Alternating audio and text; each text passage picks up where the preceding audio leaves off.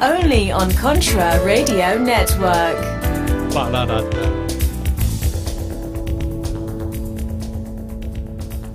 Hello again, Intelligentsia. John Jeffers here on The Jeffers Brief. Welcome to another episode. As we try to get back on track, as you notice, we had a big program dump on last week.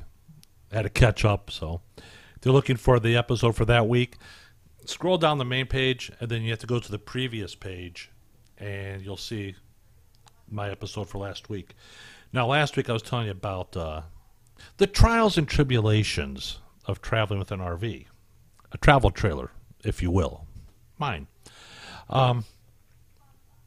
So I told you we got to the Tombstone RV Park. By the way, if you go to Tombstone, that is the RV park you want to stay at. It's fantastic. It's the best one in the Tombstone area. Yes, they do have RV parks inside the city. I mean, literally downtown Tombstone. Unfortunately, they're stacked one on top of the other. You could barely get your awnings open, much less your slides. You go a mile outside town, and you got the Tombstone RV Park. Phenomenal. Really one of the best ones I've ever stayed at. Anyways, getting back to it. Okay, so we get there, and I notice the tire's going low, and it's like, well, okay, I can change it. It sucks, but I can do it, right? We're all set up and all that. And then I realize I don't have a jack. I got the air pump, but not a jack. Damn. So, anyways, so I go to the RV office, and they got this little flyer hanging on there. And it's the, in fact, let me call it up here real quick, because I'll tell you right now, this is the guy you're going to want working on you if you're in that area. Sierra Vista, Benson, Huachuca City, Tombstone, that's the place you want to be. All right, his name is Cody Hagel. All right, so I took a little, little slip of paper, the little tear-offs, got it, and I got his name and number, yay. So I did that, right? Give them a call, right? So it's Roadrunner On-Site RV Repair. Now this guy is, how do I put it? I'm going to tell you about it. His telephone number is 520-789-6237. He has the five-star Jeffers seal of approval. That's how good this guy is. So he shows up. He's got his girlfriend with him. No big deal. She usually, hangs out with him. Apparently, Cody used to work on the pipeline, said, I don't want to do this anymore. Doink. He got out of there when Biden got elected. Smart guy, right? So he gets out, and in Arizona, for some reason, it just didn't dawn on me, but I really wasn't too alarmed by it. He's doing open carry. I believe he was carrying a Glock. And I didn't, I figured this guy's a true patriot. This guy's good stuff, right? Not only is he a patriot, but get this. This guy lives off-grid, and he's done it before. And I'm going to try and get him for an interview, because this guy is really something else. I really liked him a lot. And like I said, if you're in that area, your RV needs to be repaired, this is the guy you want working on it. I mean, he comes out to your place. You just tell him what's going on, and he can fix it. I mean, this guy is something else. I was really kind of impressed with him, as you can tell. I'm going to post his website on the show summary so everybody can get it. Now, like I said, he's located out of Huachuca City, and he'll service RVs within a 60-mile radius. These are all in Arizona. Hereford, Sonoyta, Benson, Elgin, St. David, Whetstone, Tombstone, Bisbee, Douglas, and Patagonia. Cody's a really cool guy. I really like him a lot. He's also been a full-time RVer, and he has a 2018 Grand Design Solitude, which is I believe it's a fifth wheel, if I'm looking at it right. And he's an excellent handyman skills. He can upgrade old sinks, countertops, flooring, appliances of all types of RVs, motorhomes, and can fix just about anything. This is how good this guy is. He's just one of these guys that looks at stuff, and he just knows how to do it. It's a natural talent. He's fantastic, by all means. He is on Disgrace Book, which I won't go to. But I'll tell you right now, he is the guy. He is the man in that area to do on-site RV repair. Great guy. I can't say enough about him. As a matter of fact, because we were over the 4th of July, and he took the 5th of July off, like most people did.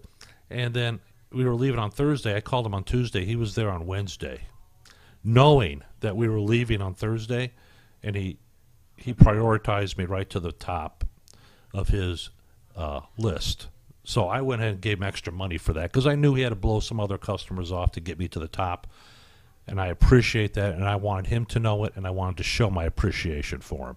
So that's the guy. He's the guy that you want to repair your RV. You know what? And plus, he's lived off grid, so he's got a whole bunch of skills that I just want to. I want to pick his brain. I want to get him talking because I'll tell you right now, he is the man. And so anyways, I wanted to cover that right off the bat because that's the way it is. That's the way I feel, I think about it. Now, last week, we were talking about how the viewership ratings for the woke Olympics were crashing. And they continue to crash, my friends. John Nolte put this out. And he says, you know, not even the USA winning the gold for all-around gymnastics lifted the ratings for the 2020 Woke Olympics anywhere close to respectable territory.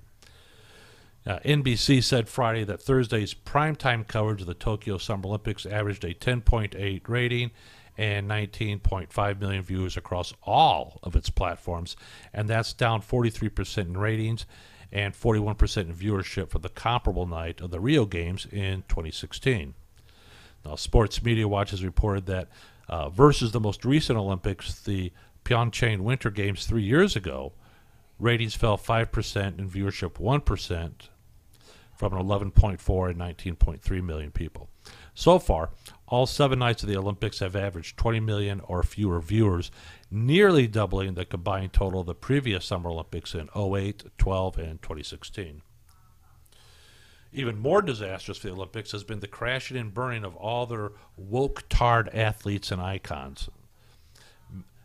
Megan Rapinoe, I just can't. Every time I see her, I change the channel, whether I'm watching the news and catch the sports or anything like anything to do with the all-girl soccer team. I can't handle it. So, anyways, you know, the all-girl soccer team was supposed to be on an easy path to Olympic gold and then lost in a major upset to Canada.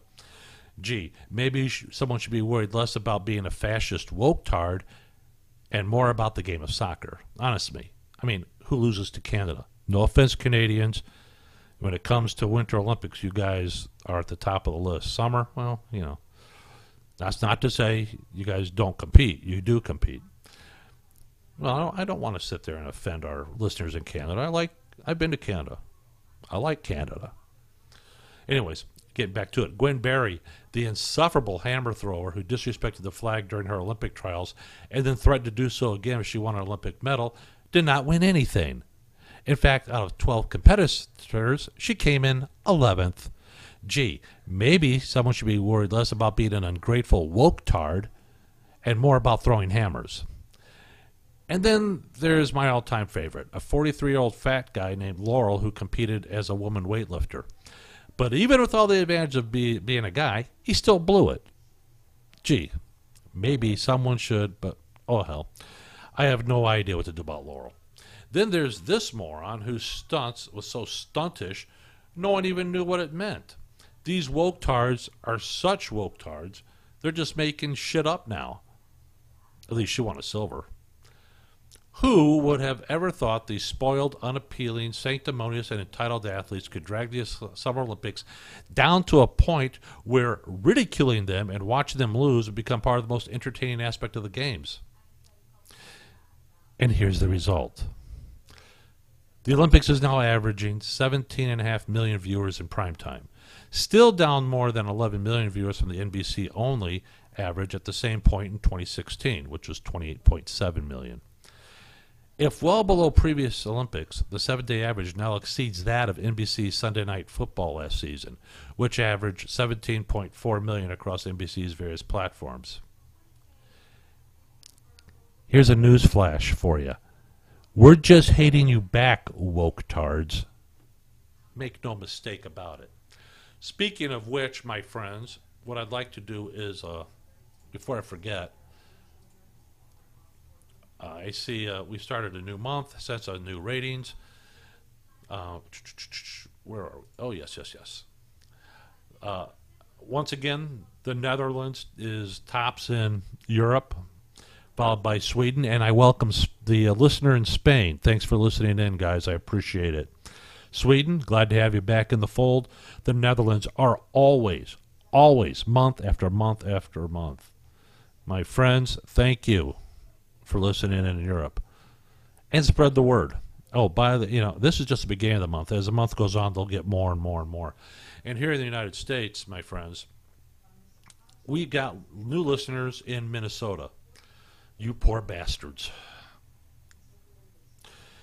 I'm not sure. First of all, I'm not a fan of winter. I hate the cold weather. I don't think I could ever live in Minnesota. But for those of you that are stuck in Minnesota and you got no way out, believe me, my sympathies are with you. And, of course, we're followed, respectively, by Florida, my native state, Texas, great state of Texas. I really enjoy going down there quite a bit. And followed by Illinois, my fellow prisoners here in the tyranny state of Illinois, and Old Dominion, Virginia. Yes, Virginia. And, of course, we have a few listeners in Colorado, in Idaho, in Washington, Arkansas. Used to live in Arkansas. Arizona, Free America. California, you poor bastards, I put you in there with Minnesota. You're stuck in the socialist gulag and you just can't get out to save your life. My thoughts and prayers are with you. You know, take that, disgrace book. Followed by Georgia, Kansas. By the way, Kansas, if you have never been to Kansas, I'll tell you, we drove through Kansas, and we stayed overnight in Kansas City for our Tombstone trip. The next morning, we were up and on the road by 7:30. 8 o'clock, we hit the Flint Hills. How to describe the Flint Hills? It's surreal. It's majestic. And there's only, when you enter the Flint Hills, there's only one gas station. And it's like 30 or 40 miles through it. You're saying, what are the Flint Hills? Think of this. Think of some of the westerns you've seen, like, say, Dances with Wolves, and they show the big expanse of plains and rolling hills. That's what the Flint Hills look like. And, of course, you got cattle grazing on both sides. It's amazing. It's really something I didn't even know about it till we saw it. And it was so, like I said, majestic, as my wife put it. We pulled off on one of, there's only one place you could pull off the side of the road and take your pictures and all that, and we did that. New York. Yeah, you guys got that bastard Cuomo. Yeah, it's amazing how the Democrats didn't want him to leave office, but now it's so overwhelming, the evidence against him for his sexual harassment and other miscreant deeds. Now they're all jumping on the bandwagon. He's got to go. He's got to go. Oklahoma. Is also on the list. Oklahoma, we drove through there, and I got to tell you, I don't know if I told you this last time, the John Kilpatrick Turnpike. It's pouring down rain. I got to tell you guys, it was like, I'm not talking like a summer shower. We're talking a summer deluge. And talk about dark black clouds. Well, they weren't black. They were really dark, dark gray, almost black. And I could see how that would be like Tornado Alley. I get it now. But so we, I think we were just, was it Oklahoma City? And we, instead of taking the interstate over, we decided to instead of taking the interstate all the way to the southeast side of the city and then catch our I-40. Yeah, I think it's I-40 all the way over. And back west again, we got on the Kilpatrick Turnpike and cut across Northwest and cut that way, right? So it's pouring down rain. You get to this toll booth. People in Oklahoma, if you are not throwing a fit about this, I don't know what to tell you. So you go pay the toll, right? And you have to pay exact change. And I forgot, it was like $2.90, $1.09. I don't remember what it was.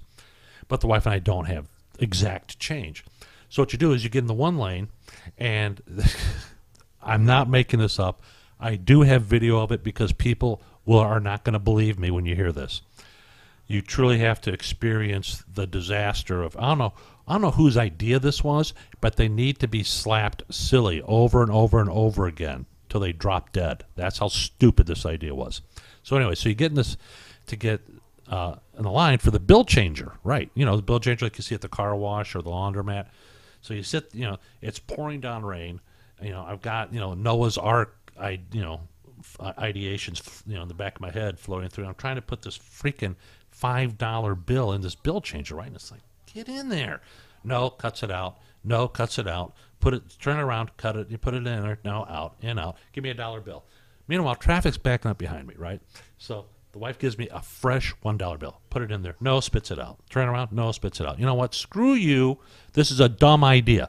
So the idea is you go put your cash in there. It gives you the change. You move, you know, 10 feet, and you take all the change you got, and you sit there and you throw it into the change basket for the toll, and off you go, right? I was so livid by this time, and I said, "Screw this. We'll pay it later, but online, whatever, right?" So, and that was getting on the turnpike. When the turnpike ends, and I'm pretty sure it's I-40. Son of a bitch. Only this time it's not raining. It looks like it's getting ready to downpour. You can see the clouds roiling up to the west. And you pull up, and here we go again. This time my wife was really smart. She started filming. There's a guy, 2 cars in front of us.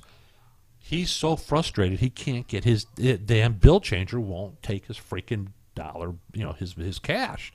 He pulls his car up, he gets out of his car, he goes back to the bill changer, standing in the freaking tollway road lane, you know, trying to get it to work. This goes on, and my wife's videotaping this because, like I said, no one's ever going to believe this story. No one will ever believe that such a dumbass idea. Oh, and by the way, there are no attendants at all at any of these things. So there's no one to like conk or call over, nothing like that. Nothing, zero, unattended. Okay. So finally, I hit the horn, right? The car in front of me looks at me like, oh, it can't go anywhere. So it's not for you. So one of the girls, I got a teenage girl, gets out of her car, and I tell her, and my wife are yelling at her, tell him just to go. Forget it. Just go. They tell him. He finally is so frustrated. I thought he was going to have an absolute conniption fit right there. Makes it back to his car, and he takes off. The car in front of us, they go. They try it once, and then they said, screw it, and they take off. I come up. Got my dollar bill. Put it in there. Turn around. I said, that's it. I'm done. Let's go. I'm not doing it. We get down 2 miles down the road. The guy that we were videotaping, that poor bastard who's got the conniption fit, he's on the side of the road, still all flustered and upset about this whole thing. So my question to you is, you know, and we have never received, I mean, I ran the toll. I admit to it. The toll wasn't working. If the state cannot make their mechanism work, I should not be held responsible for it, and I have not been. I've been waiting now for almost, well, what's the day? Today's the 3rd. So, yeah, it would have been 30 days now since and I haven't heard anything from the state of Oklahoma. I mean, we have no problem paying the toll. The problem we have is that the state agency responsible for the turnpike tolls can't get their system to work. So, anyways. As we continue down the list is our good friends in Wisconsin. We got a lot of patriots in Wisconsin, good people there. So that's what rounds out the U.S. list of listeners that have downloaded and listened to shows here on the Contra Radio Network. I implore you, please tell your friends, by all means. What else we got here? Oh, that reminds me. I've got to get some demographics because I know a lot of you, for some reason, you guys like that stuff. So here we are. Let me call it up the right way here. Call it up. There we are. The last 30 days, we got listeners in the United Kingdom, Ireland, Australia, Chile, South America, yay, Spain, Netherlands, Portugal, Puerto Rico, Germany, Belgium, Denmark, Malaysia, Norway, Guatemala, and Romania, Singapore, and Croatia. Welcome, welcome all. Well, new listeners are Croatia, looks like Guatemala, Malaysia, Puerto Rico, welcome. Portugal, welcome. Spain, welcome. Chile, welcome.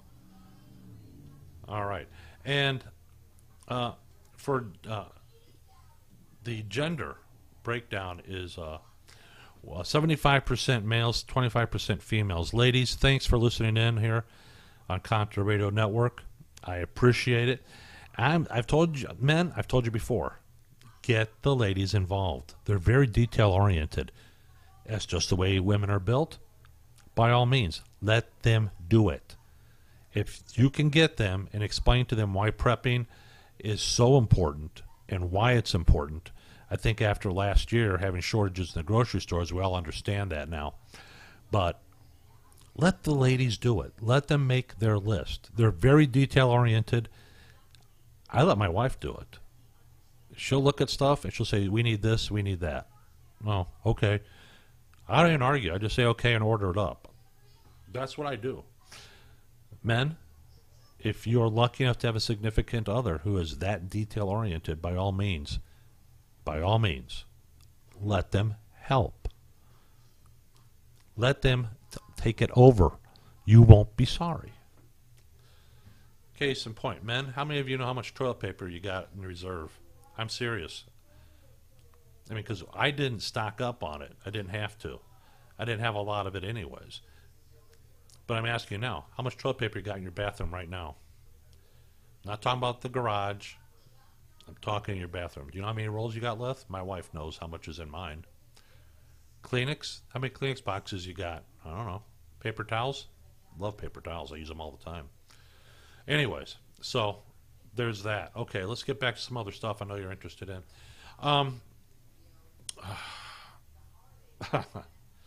John Carney over at Breitbart. Good stuff. The Bidenflation has concealed the falling factory orders in June. You haven't heard this on the mainstream media, have you, my friends? So new orders for U.S.-made goods increased more than expected in June. But that probably is not a sign of enduring strength for manufacturing. It is more likely a sign of how inflation is scrambling our economic signals. This is because, despite the headlines, real factory orders and manufacturing output likely fell in June. So let's start with the basics, okay?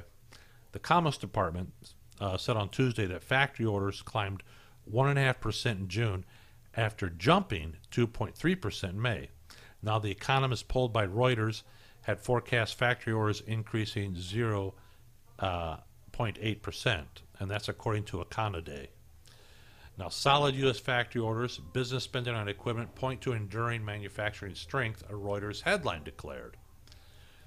However, new orders for manufactured non-durable goods, which includes goods, pharmaceuticals, clothing, that increased $5.1 billion or 2.1%. Durable goods orders rose 0.9%. That's a tick above the 0.8% gain initially reported by the U.S. government. In dollar terms, orders rose $2.3 billion to $257.9 billion. For the past decade, rising factory orders have typically indicated rising demand and rising output. More American goods were being purchased. But this is where it comes in, all right? But factory orders are measured in nominal dollars. That is, if inflation is rising rapidly, a rise in the dollar-denominated value of goods purchased may simply be reflecting rising prices. So instead of purchasing more goods, consumers and businesses may just be paying more for the products they buy. That could be problematic for businesses and investors if they mistake inflation-driven sales growth for real growth. So far, little of the reporting or commentary on nominal dollar reports has focused on the risk of an inflation head fake. Likely because it has been so long since we last experienced high inflation. Now, the Bureau of Labor Statistics Producer Price Index showed that prices paid to businesses for goods rose 1% in June. The prices paid to suppliers of materials used in non-durable goods rose 3.6% in both June and May. For durable goods, the prices of materials rose 3.3% in June and 8.7% in May. The final demand prices received by businesses for durable goods jumped 4.9% in June. The producer price index for non-durables, less food and energy, rose 2.9%. Now, Steve Hanke, a professor of applied economics at Johns Hopkins University, who served on President Reagan's Council of Economic Advisors, points me to the BLS's measure of processed goods for intermediate demand. Another part of the PPI, the price index, that also indicates inflation is outpacing factory orders.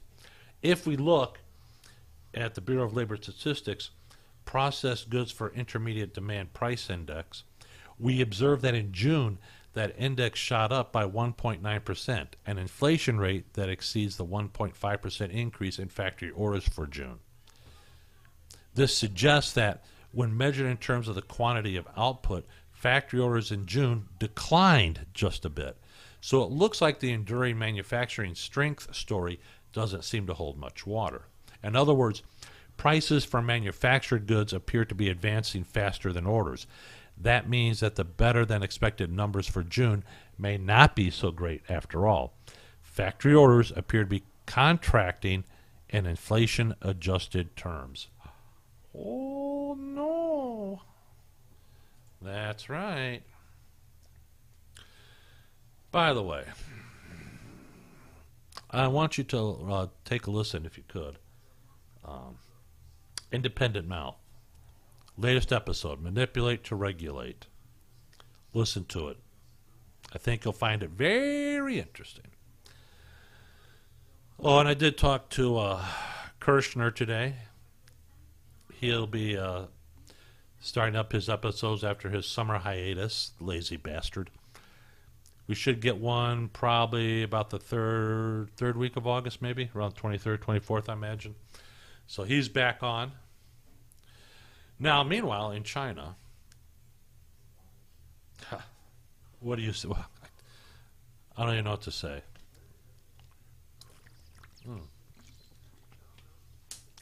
Lemonade.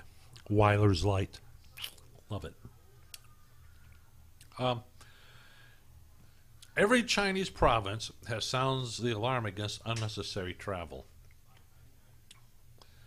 Francis Martel reporting, hey,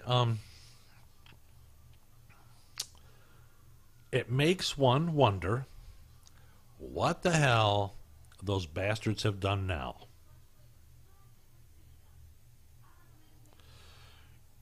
China's internal coronavirus outbreak has become so severe that all 31 of the nation's provinces individually warned residents on Monday to avoid unnecessary travel following weeks of struggle to contain the virus in the east of the country. Folks, we have to learn to live with the coronavirus. It's going to mutate. The influenza virus, the flu, seasonal flu, it mutates every year. Mutates every year. Sometimes the virologists get the vaccine, the vaccination for the seasonal flu right on the money. More often than not, they got to guess what the future, is going to hold. How is it going to mutate? You might as well just get a magic 8-ball. Look at the answer. No, you may rely on it. All right. And then off they go to make their virus, their vaccine for it. Look.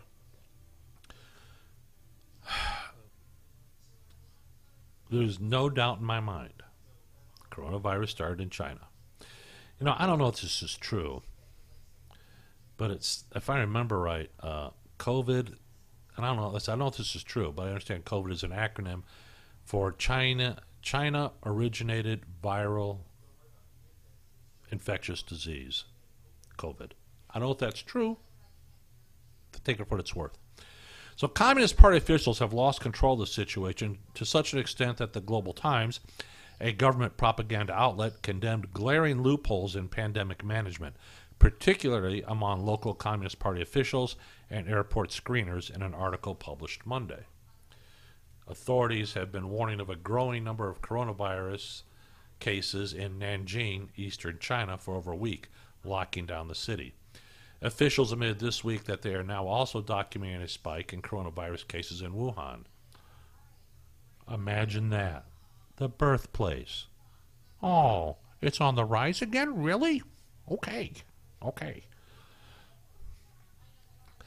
Has since mandated coronavirus testing for every single resident. Beijing, while far from both, has also reportedly implemented significant travel restrictions since reporting its first cases since January. Everywhere else in the country, Communist Party officials are discouraging unnecessary travel, particularly internally. Well, if you're going to leave the country, I guess that's okay. Yeah, yeah, that's okay. Inside, no, no. So the outbreak, which is rapidly sweeping through the nation, has exposed loopholes in Chinese cities' daily anti-epidemic work, which sounded an alarm to the country. The Global Times reported Monday, Chinese experts says it showed staff members at airports and designated hospitals did not conduct strict surveillance and testing of cargo and objects. The Times reported that 31 provincial-level regions had warned against unnecessary travel, which include every province, autonomous region, and special division in the country.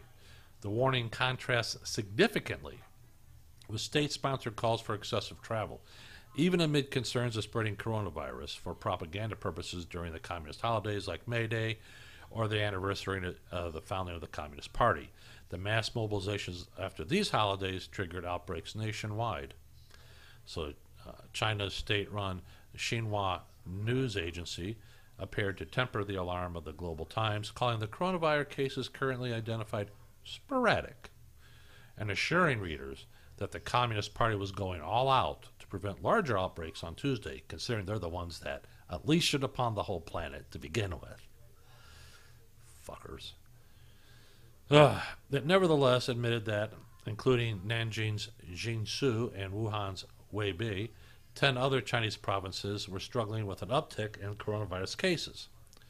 The Global Times, citing Chinese government-approved experts, claiming that the causes of the current outbreak were the infectiousness of the Indian variant of the Chinese coronavirus, known as Delta, and poor pandemic control in affected regions.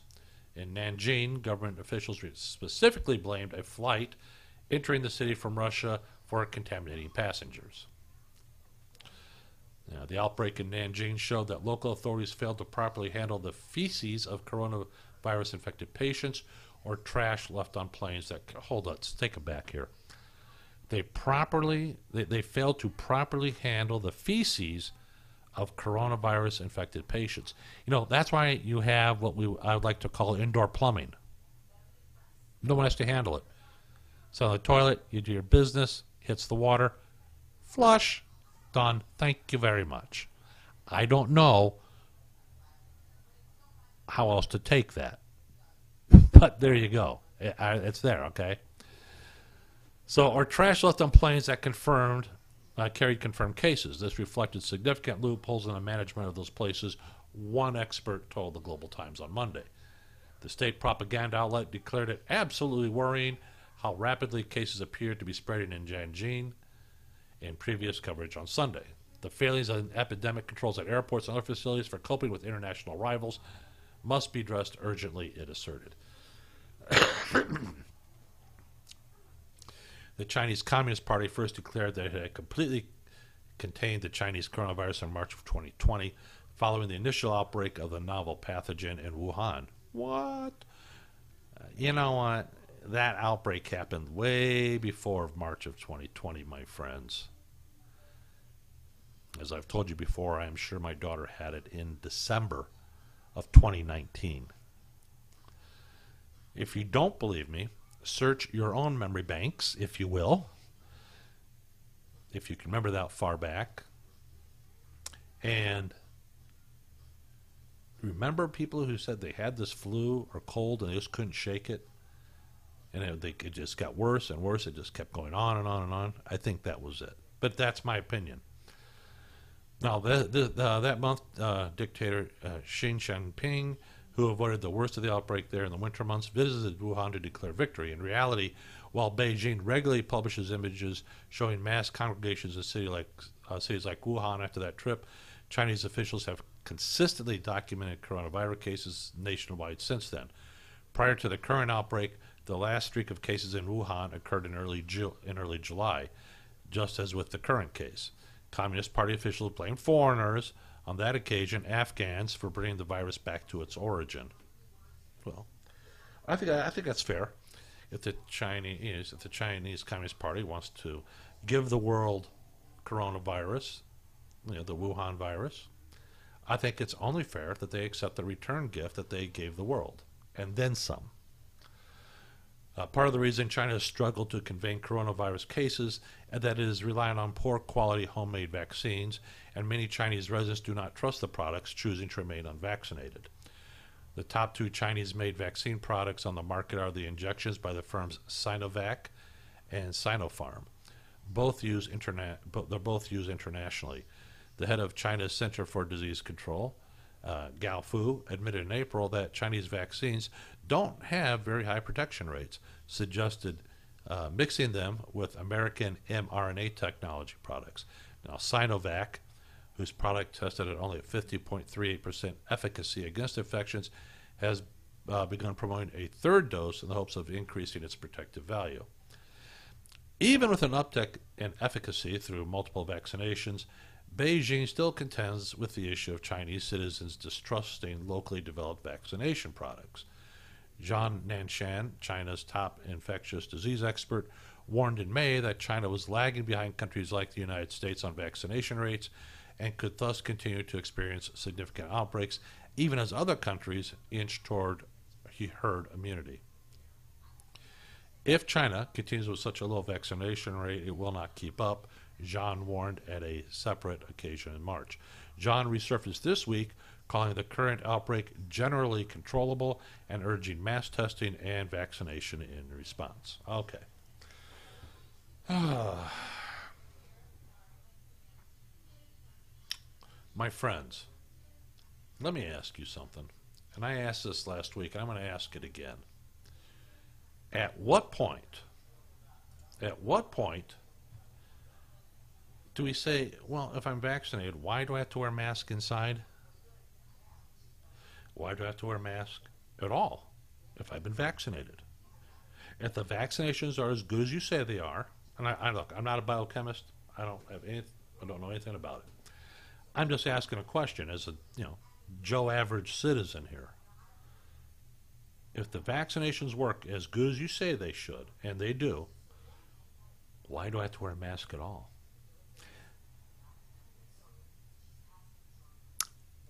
Makes you think about it. If it works so well, why do I have to wear a mask? If you remember way back, 2019, March 2019, probably in February for that matter, our government swore up and down.